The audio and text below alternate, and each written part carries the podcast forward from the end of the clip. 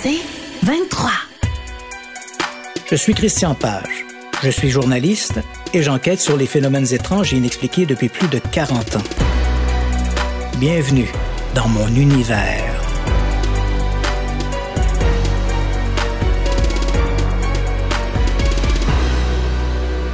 À l'été 2012, sort sur grand écran La Possession.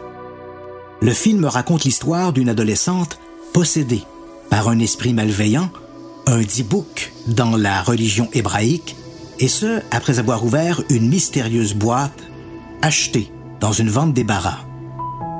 Le projet du film est né au lendemain de la publication, le 25 juillet 2004, d'un article de Leslie Gornstein dans les pages du Los Angeles Times. A Jinx in a Box. Un génie dans une boîte. L'article racontait l'étrange histoire de la boîte à Dibouk. Un cabinet à vin transformé en tabernacle portatif. La dite boîte, contenant des items religieux, aurait été vendue à quelques reprises via le site d'enchères en ligne eBay.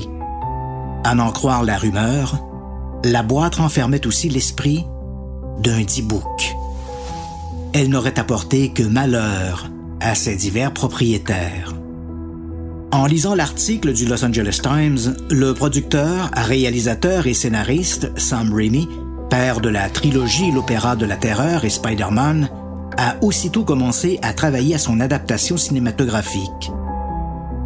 Au départ, son idée était simplement d'adapter l'histoire au grand écran.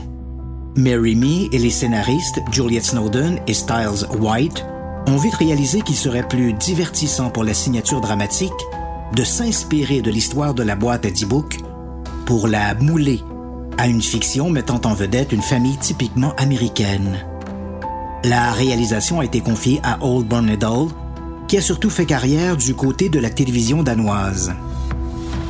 Pour le tournage, le propriétaire du moment de la boîte à D-Book, Jason Axton, a offert de prêter l'authentique artefact à l'équipe de production. Mais l'offre a été déclinée. On se demande pourquoi. En dépit de cela, le plateau a été le théâtre d'incidents insolites.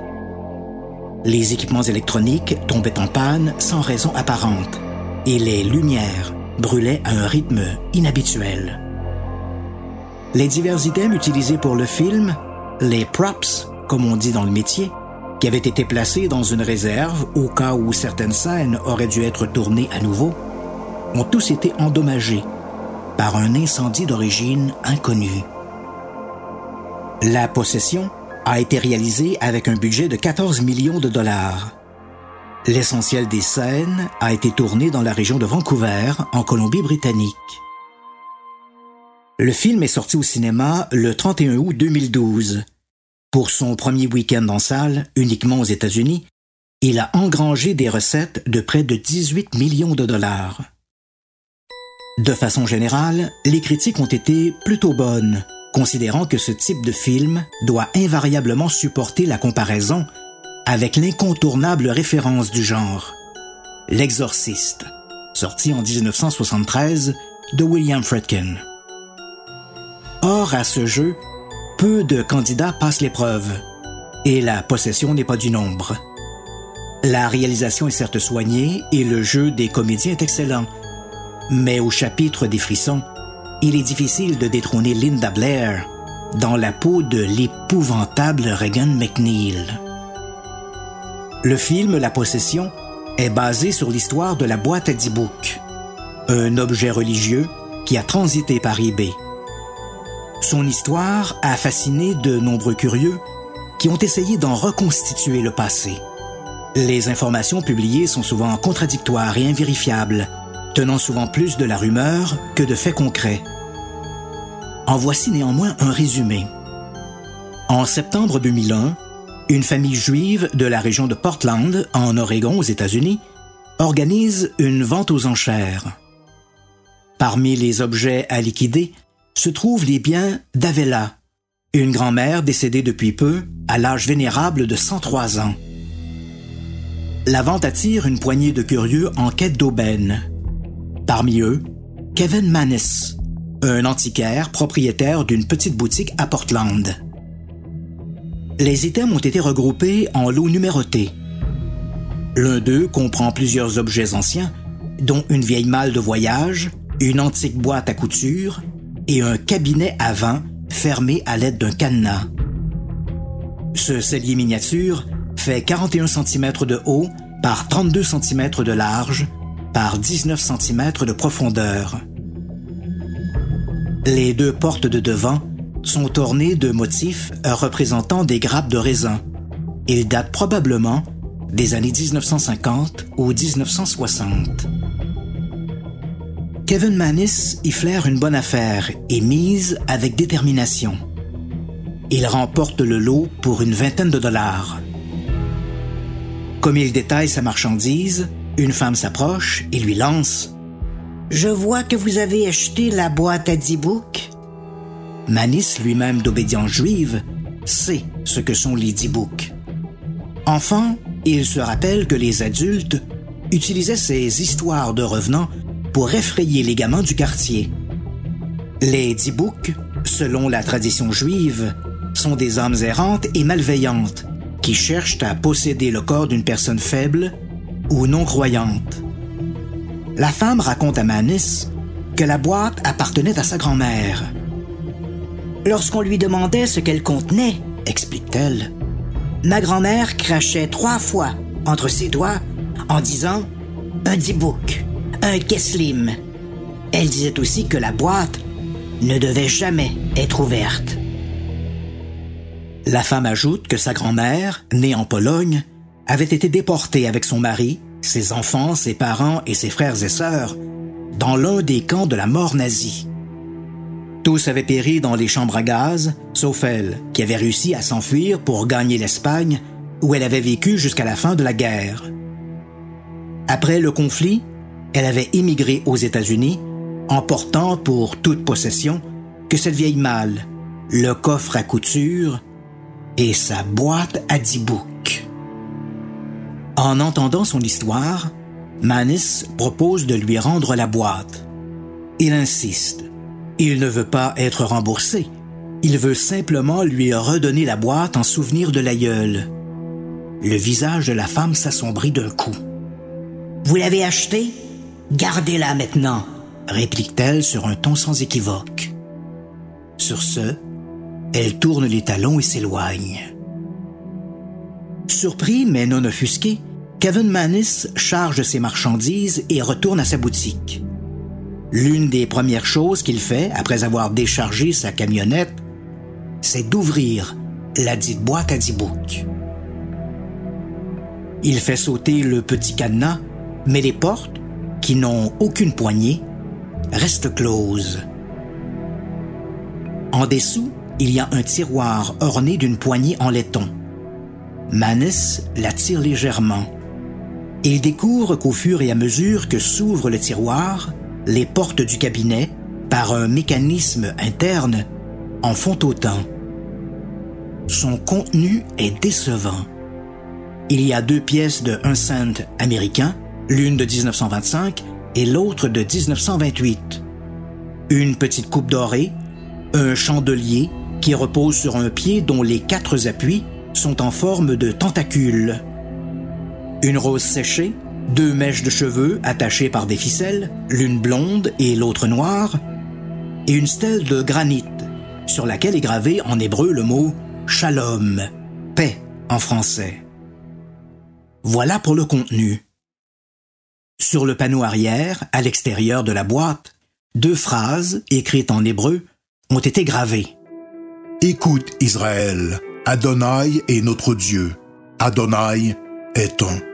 Que soit béni le nom de son royaume pour l'éternité. Apparemment, ce cabinet à vin a été transformé en tabernacle. Mais là s'arrête toute certitude. Dans les semaines qui suivent, divers incidents surviennent à la boutique de Manis. Les employés ont parfois des impressions de présence. Dans la cave, une odeur d'urine de chat envahit l'espace. Le 31 octobre, Kevin décide d'offrir la boîte à sa mère qui vient juste de fêter son anniversaire, le 28 octobre. La dame a à peine le temps de recevoir son cadeau qu'elle est victime d'un malaise et doit être transportée aux urgences. De son lit d'hôpital, aphasique, la septuagénaire fait comprendre qu'elle n'apprécie pas son présent. Un cadeau qu'elle croit responsable de son état. Kevin récupère la boîte et en fait don à sa sœur, qui lui retourne la semaine suivante, prétextant d'étranges incidents. L'antiquaire la donne ensuite à son frère et à sa belle-sœur. Le couple la garde trois jours avant de la retourner. Là encore, il est question de coïncidences étranges, d'un sentiment de présence et d'odeurs insolites, parfois celle du jasmin, parfois celle de l'urine de chat. Kevin l'offre alors à sa petite amie, mais cette dernière lui demande de la reprendre deux jours plus tard. Kevin, qui jusqu'à maintenant considérait ses commentaires comme de la superstition, s'interroge. Tous ces désagréments seraient-ils vraiment liés à la boîte à dix books Lui-même n'est pas épargné. Depuis qu'il s'est porté acquéreur du coffre, il fait un cauchemar récurrent. Une vieille sorcière se jette sur lui pour le lacérer de ses ongles longs et crochus. C'est à cette même époque que son frère et sa belle-sœur viennent passer la nuit chez lui. Le lendemain matin, au petit déjeuner, tous découvrent qu'ils ont rêvé à la vieille sorcière. Comment est-ce possible? Pour Kevin, plus question de mettre ses bizarreries au compte de vulgaires coïncidences. Pendant un temps, il songe à détruire la boîte, mais comme il s'agit d'un objet religieux, il hésite. Des amis lui suggèrent alors de l'inscrire sur eBay. Manis connaît bien ce site d'enchères en ligne. Il l'a utilisé à quelques reprises pour vendre des antiquités. C'est vrai qu'on y trouve de tout, même des objets soi-disant hantés. Pourquoi pas, se dit-il. Au printemps 2003, la boîte à 10 books fait son entrée sur eBay. Kevin Manis accompagne les photographies de l'objet d'une longue mise en garde détaillant les nombreux désagréments que lui a apporté ce tabernacle artisanal. Il ouvre la mise à un dollar. La boîte suscite énormément de curiosité, mais les internautes hésitent à surenchérir. Finalement, en juin, l'enchère prend fin. Le regagnant est Yosif Nietzsche, un étudiant universitaire du Missouri. La boîte à 10 books est maintenant sienne pour 140 dollars. C'est davantage par goût du défi que Nietzsche l'a acheté. Plutôt sceptique vis-à-vis du paranormal, l'étudiant voit dans cette acquisition une opportunité extraordinaire de défier l'invisible. À l'instar de Kevin Manis, Nietzsche ne tarde pas à être victime de malchance à la chaîne. Autour de lui, des appareils électriques et électroniques, un ordinateur, une console Xbox ou un grille-pain rendent l'âme les uns après les autres. Des hordes d'insectes envahissent sa chambre, accompagnées d'une odeur de pourriture. Les lumières de son appartement vacillent sans raison apparente. Et plus inquiétant, il commence à perdre ses cheveux à un rythme anormal. C'est alors qu'entre en scène un nouvel acteur important dans la saga de la boîte à 10 books, Jason Axton. L'homme est le curateur du musée de médecine ostéopathique de l'université Steel de Kirksville, au Missouri. Or, par le plus extraordinaire des hasards, l'un de ses employés saisonniers, Brian Grubbs, se trouve à être également le colocataire d'Iosif Nietzsche. C'est Grubbs qui l'initie à la boîte à 10 books. Il lui raconte comment Nietzsche a acheté l'objet via eBay et les rumeurs qui circulent à son sujet. Rumeurs essentiellement basées sur la mise en garde de Kevin Manis. Axton, qui s'intéresse à l'histoire des objets, se montre aussitôt intrigué. Il demande à Grubbs de lui organiser une rencontre avec la boîte. Puis les semaines passent et sa demande tombe dans l'oubli. Lorsque Axton ravive le sujet, Grubbs lui explique que les choses sont à présent plus difficiles, Yosif Nietzsche, son colocataire et propriétaire de la boîte, a déménagé et leurs contacts sont désormais sporadiques. Quelques semaines plus tard, Brian revient avec une nouvelle inattendue. Il a appris qu'Yosif était décidé à revendre la boîte sur eBay. Pour Axton, c'est l'occasion extraordinaire de mettre enfin la main sur ce curieux cabinet à vin. Au début de 2004, huit mois après avoir acheté la boîte à 10 books de Kevin Manis, Yosif Nitsky la remet en vente sur eBay. Jason Axton n'a pas l'intention de laisser passer cette occasion. Au début, les enchères ne bougent pas, puis, dans les derniers jours, les offres se multiplient. Le 9 février, contre toute attente, Jason Axton devient le nouveau propriétaire de la boîte à 10 books pour 280 dollars.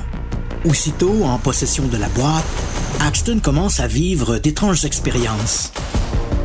Il voit des ombres autour de lui et les lieux où il garde la boîte, d'abord au musée et ensuite chez lui, sont envahis d'odeurs étranges, parfois un parfum de fleurs, parfois une forte odeur d'urine de chat. Mais ce sont surtout ses problèmes de santé qui l'inquiètent.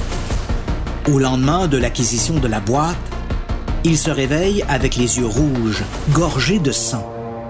Il croit d'abord à une réaction allergique, mais l'infection perdure. Il consulte des spécialistes qui n'arrivent pas à identifier la source de ce mal.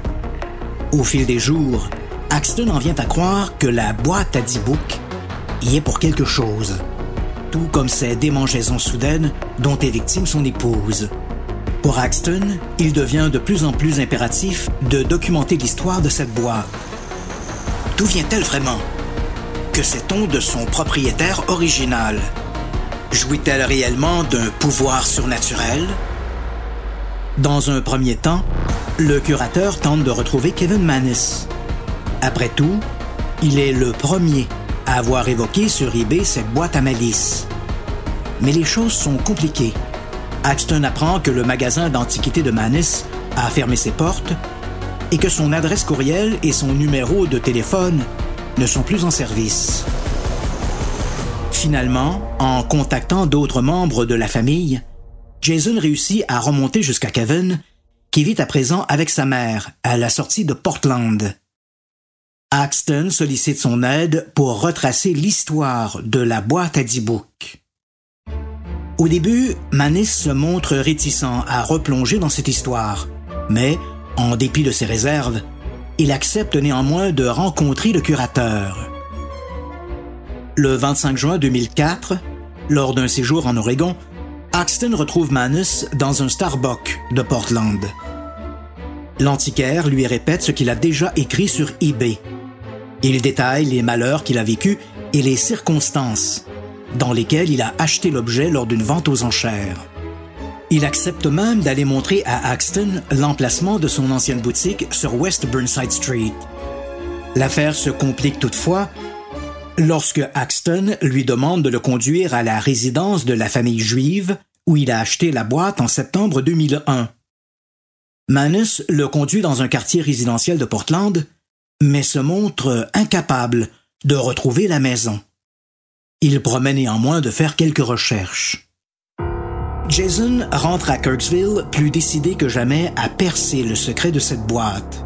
Alors qu'il se documente sur l'histoire des T-Books et sur les raisons qui auraient pu amener la propriétaire originale du cabinet avant à le transformer en hôtel tabernacle, Axton reçoit un appel de Manis.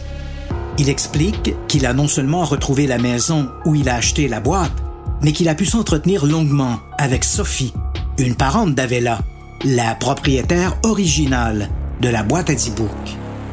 Sophie lui a raconté en détail la saga de la boîte. Selon elle, son histoire remonterait aux années d'avant-guerre, au lendemain de la prise du pouvoir d'Adolf Hitler. À cette époque, sa cousine Avella et quelques proches et amis auraient tenu une séance de spiritisme.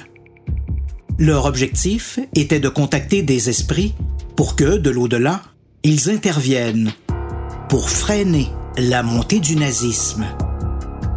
Hélas, ces séances auraient attiré un ou plusieurs esprits malveillants. Pour stopper cette invasion, Avella aurait décidé d'utiliser une boîte dans l'espoir d'y confiner ces entités malfaisantes. Toujours selon Sophie, cette boîte aurait été détruite durant la guerre, libérant à nouveau ses invisibles locataires. La seconde boîte, celle achetée par Manis en septembre 2001, aurait été fabriquée à la demande d'Avella après que la dame eût immigré aux États-Unis. Apparemment, la survivante de l'Holocauste espérait y capturer à nouveau ses âmes errantes. Avella aurait vécu jusqu'à l'âge de 103 ans. À sa mort, ses effets personnels ont été vendus, dont sa boîte Trappe à fantômes. C'est Manis qui aurait libéré ses démons en ouvrant la boîte dans sa boutique d'antiquité. Pour Jason Axton, cette histoire est plus ou moins convaincante. Si l'idée était de capturer des âmes errantes, que signifiaient pour Avella ces objets retrouvés dans la boîte? Et si cette boîte était maudite, pourquoi ne pas s'en être débarrassé? Pour en savoir davantage sur le folklore associé au D-Book, Jason Axton ne néglige aucune piste. Il faut dire que les informations fusent de toutes parts. L'histoire de cette boîte porte-malheur passionne les internautes et plusieurs d'entre eux, versés dans la mystique juive, proposent des avenues. Pour contrecarrer le pouvoir maléfique de la boîte à dix l'un de ces occultistes propose de l'enchasser dans un isolateur construit sur le modèle de l'arche d'alliance de Moïse.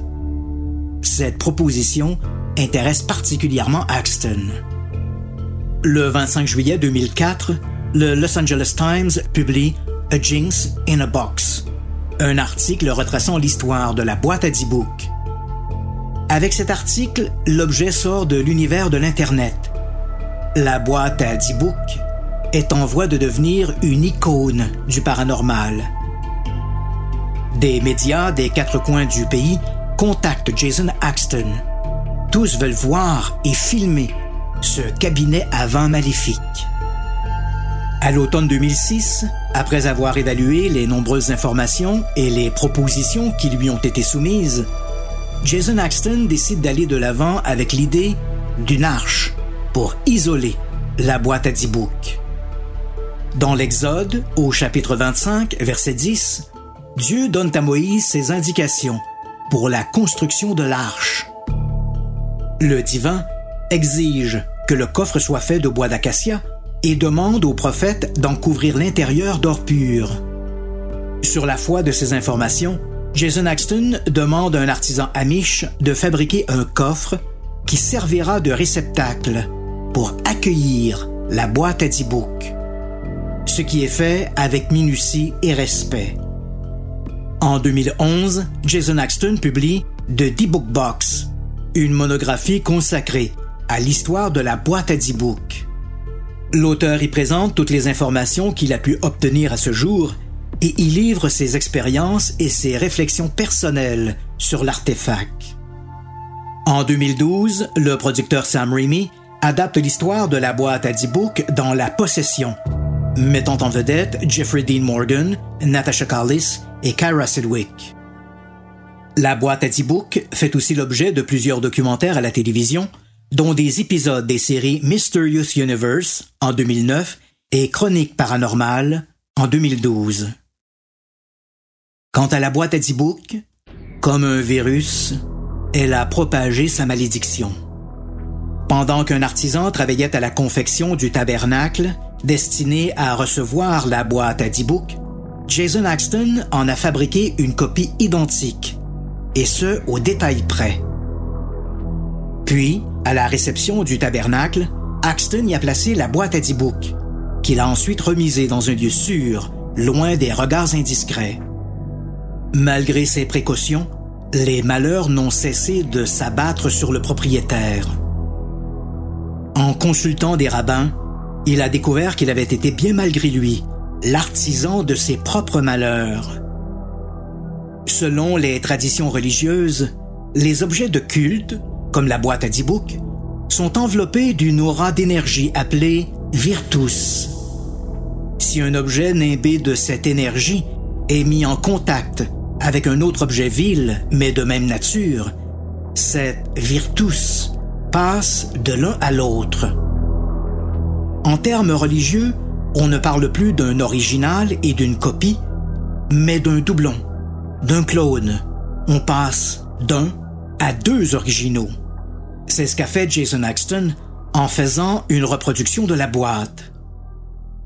Durant les longues heures à peaufiner les détails de sa copie, Axton a placé la boîte à 10 book originale à côté de son double en devenir. Durant cette cohabitation, selon la tradition, l'énergie négative du D-Book serait passée d'une boîte à l'autre. Son œuvre terminée, Axton a ensuite éloigné la boîte achetée sur eBay, sans savoir hélas que sa copie était à son tour devenue un vecteur de mauvaise fortune. Pour sa quiétude et celle de sa famille, Jason Axton a décidé de se débarrasser de ces objets maudits. L'une des boîtes a été vendue au célèbre chasseur de fantômes Zach Bagans, l'animateur de l'émission Ghost Adventures au réseau Travel. Elle est aujourd'hui exposée dans son musée du paranormal à Las Vegas, au Nevada. L'autre est placée dans un curio dans mon bureau. Dans mon bureau. Depuis l'acquisition de la boîte, j'ai en effet connu de nombreux déboires. J'ai même dû lutter contre un cancer. Est-ce la boîte à 10 boucs ou simplement les aléas de la vie? La superstition est un étrange acte de foi. Comme le disait le cinéaste et homme de lettres Jean Cocteau, la superstition est l'art de se mettre en règle avec les coïncidences. La boîte à 10 boucs, dossier 000-92001.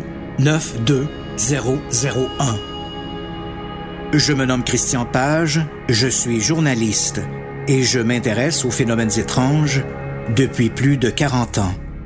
Bienvenue dans mon univers. C'est 23.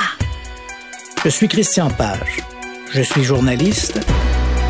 Bienvenue dans mon univers.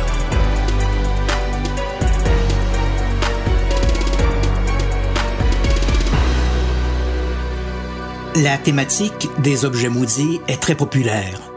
On ne compte plus les livres et les films qui tournent autour d'une amulette, un meuble, un jouet ou un bijou maléfique. Et je ne parle pas uniquement d'œuvres de fiction. La littérature sur le paranormal regorge d'histoires où des objets auraient apporté malheur à leurs propriétaires. Les visiteurs du musée de la Smithsonian Institution à Washington, D.C., aux États-Unis, peuvent contempler le diamant Hope, le plus gros diamant bleu au monde. Il s'agit d'une donation en 1958 du diamantaire Harry Houston.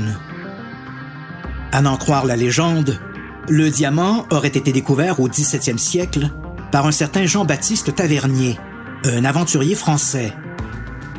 Ramené en France, la pierre a été vendue au roi Louis XIV, qu'il a fait retailler pour l'inclure dans la collection royale. À l'époque, on le surnommait le bleu français. À la Révolution, en 1789, le diamant a disparu, pour mieux réapparaître quelques années plus tard en Angleterre. La pierre avait alors été retaillée. Elle est ensuite passée entre les mains de plusieurs propriétaires avant de se retrouver dans la collection de la Smithsonian. Le joyau doit son nom au diamantaire Henry Philip Hope, qui posséda la pierre dans les années 1830. À n'en croire la rumeur, le diamant Hope serait maudit. On raconte que plusieurs de ses propriétaires auraient trouvé la mort de manière prématurée ou dans des circonstances nébuleuses. Même si les sceptiques affirment que la mauvaise réputation du diamant Hope est très surfaite, la superstition qui l'enveloppe enflamme les imaginations. Robert la poupée n'a rien envié à la sinistre réputation du diamant Hope. Cette poupée du début du 20e siècle, vêtue de son uniforme de marin, fait aujourd'hui partie de la collection du Key West Martello Museum, en Floride.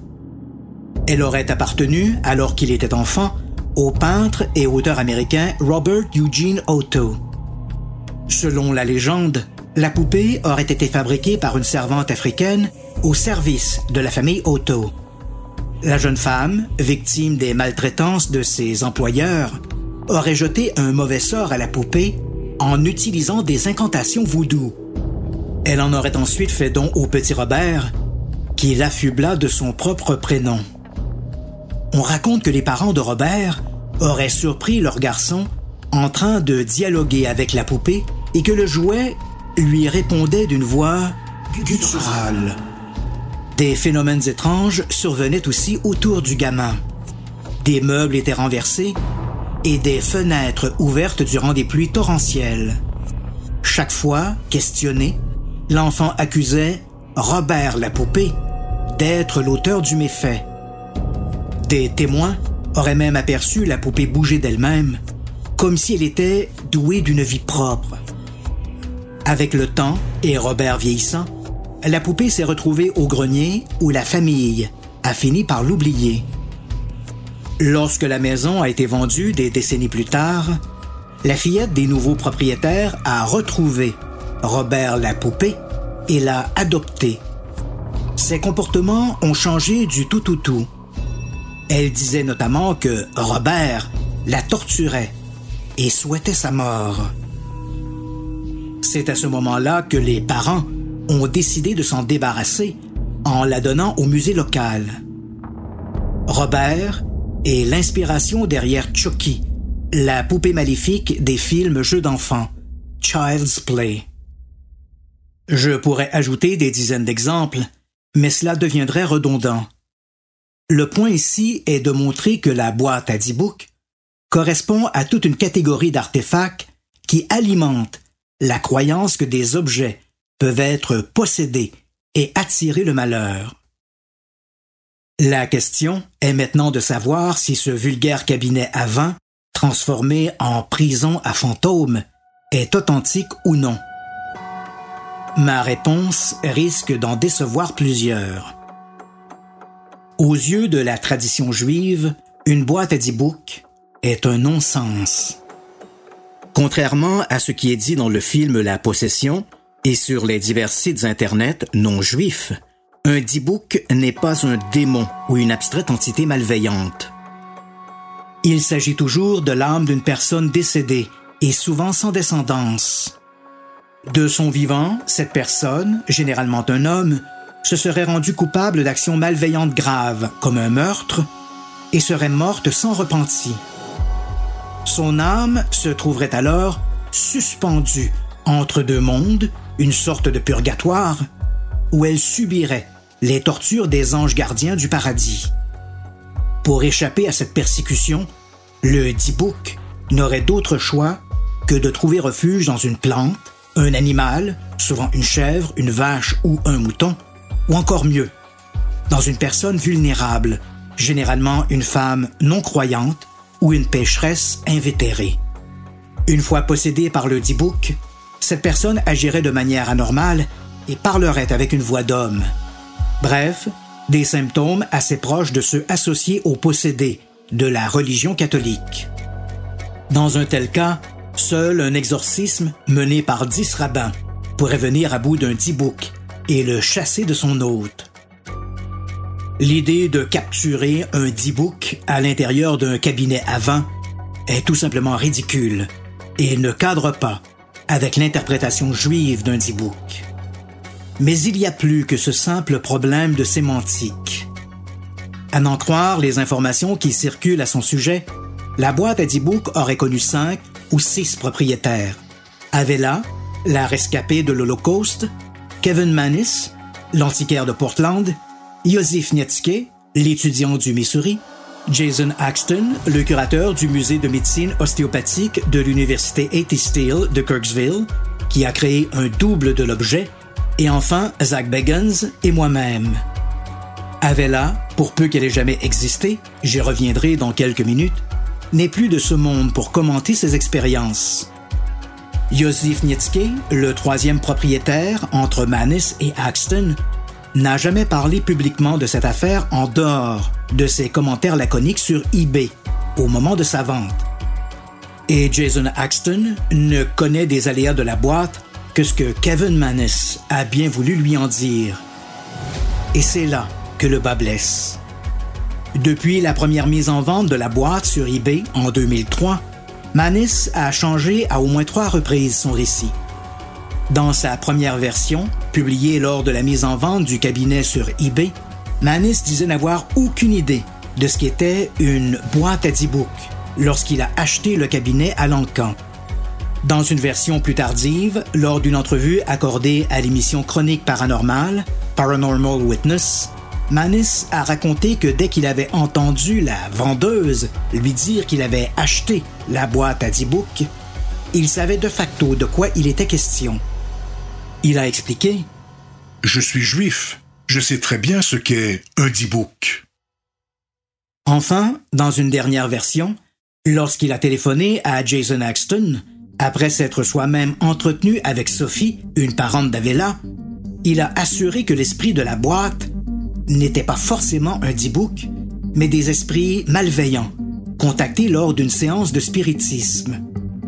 Cette dernière version est d'autant plus problématique qu'il n'existe aucune preuve de l'existence de cette Sophie et encore moins d'Avella. Rappelons que lorsque Jason Axton s'est rendu à Portland pour enquêter sur les origines de la boîte à l'été 2004, Kevin Mannis a été incapable d'identifier le site de la vente. À l'en croire, il n'a retrouvé la maison en question que quelques jours plus tard. C'est à cette occasion qu'il se serait entretenu avec Sophie. Il a ensuite contacté Axton pour lui annoncer la bonne nouvelle. Curieusement, Lorsque Axton lui a demandé le nom et les coordonnées de cette famille, Mannis a refusé, prétextant que ces gens ne souhaitaient traiter qu'avec lui. Néanmoins, devant l'insistance d'Axton, il a fini par donner un nom et un numéro de téléphone.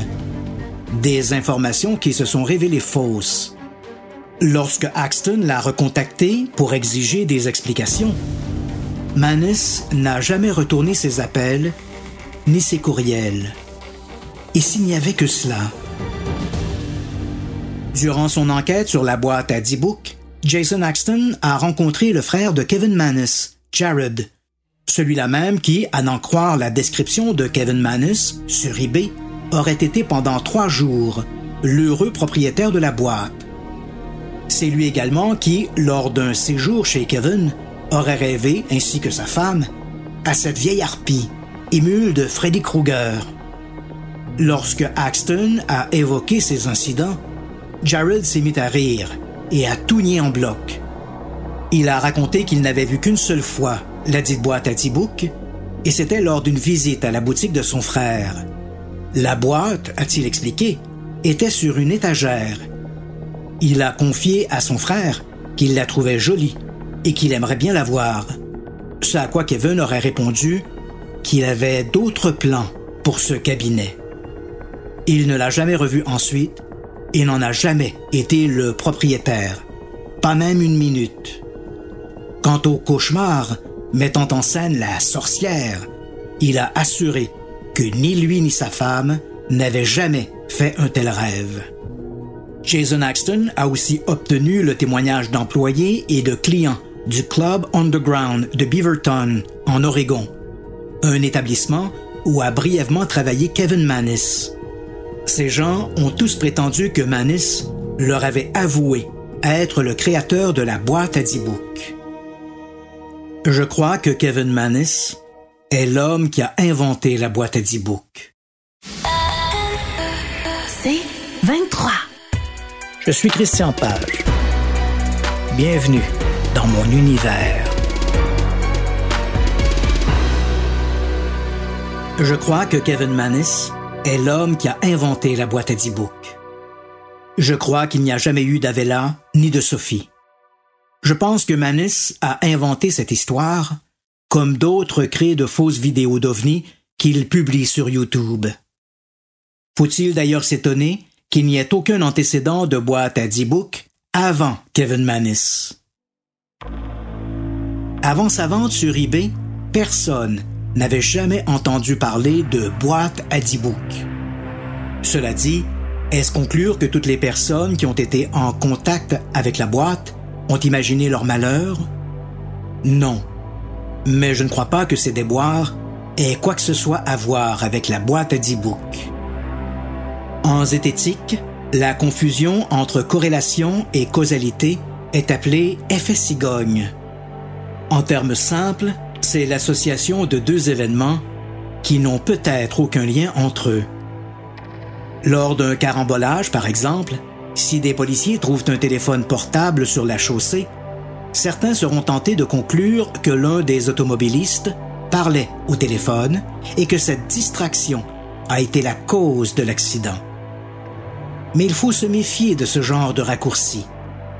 Le lien entre la présence du téléphone et l'accident doit être clairement établi. Sinon, cette hypothèse n'est qu'un effet cigogne. Dans l'univers du paranormal, ces raccourcis sont fréquents. Il suffit qu'une personne se soit suicidée dans une maison pour que des chasseurs de fantômes lui attribuent sans réserve toutes les bizarreries qui pourraient survenir entre ces murs, sans chercher d'explications alternatives. Dans le cas de la boîte à D-Book, il faut prendre garde à ce genre d'association. Le fait que le grippin Diosif Netske soit tombé en panne après avoir acheté la boîte à 10 books n'a peut-être rien à voir avec son achat. Je ne crois pas que la première cause des pannes de grippin soit les boîtes à 10 books. Dans son livre The 10 Book Box, Jason Axton rapporte une kyrielle d'anecdotes qu'il associe à la boîte à 10 books. Ses yeux injectés de sang, ses problèmes de plomberie, l'urticaire de sa femme, un arbre déraciné sur le terrain de l'université, et j'en passe. Tous ces tracas pourraient s'expliquer de mille et une façons sans avoir à introduire la boîte à 10 books dans l'équation. Dans ce genre d'affaires, il ne faut pas non plus sous-estimer le pouvoir de la suggestion. La seule présence de cette boîte porte-malheur était suffisante pour lui attribuer n'importe quel désagrément j'ai essayé de trouver des histoires de boîtes à 10 books antérieures à la vente de Kevin Mannis. Je n'en ai pas trouvé. Ce qui n'est pas vraiment surprenant si l'on considère la nature et le rôle du 10 book dans la religion juive. En revanche, depuis l'histoire de Kevin Mannis, les boîtes à 10 books se sont multipliées sur le web.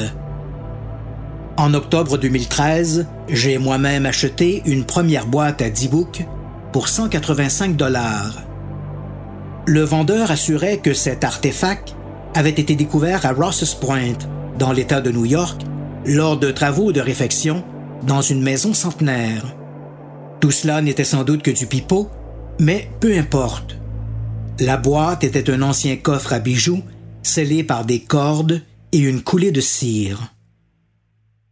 Quelques semaines plus tard, j'ai ouvert ma boîte à 10 books en direct à la télévision dans le cadre de l'émission Les Francs-Tireurs, co-animée par mon ancien complice de la radio, Benoît Dutrisac. Dans les jours qui ont suivi, j'ai reçu des dizaines de courriels de gens félicitant notre audace d'avoir osé ouvrir une telle boîte. Certains, qui avaient regardé l'émission, m'ont même écrit pour me dire que, peu après, des choses étranges étaient survenues à leur domicile. Pour eux, il n'y avait aucun doute que ces bizarreries étaient les effets de cette entité malveillante. Depuis, j'ai acheté l'une des deux boîtes à 10 books de Jason Axton. J'ai certes connu des drames personnels, des désagréments professionnels et des soucis de santé, mais je me refuse d'y voir un lien quelconque avec mes boîtes à 10 books. Je ne suis pas superstitieux. Après tout, je me suis bien avisé de n'acheter aucune de ces boîtes un vendredi 13. Comme le disait Voltaire, la superstition est à la religion ce que l'astrologie est à l'astronomie. La fille très folle d'une mère très sage.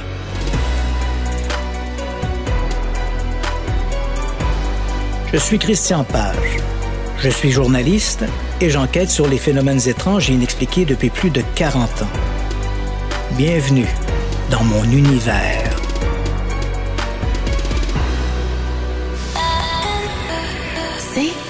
C'est 23.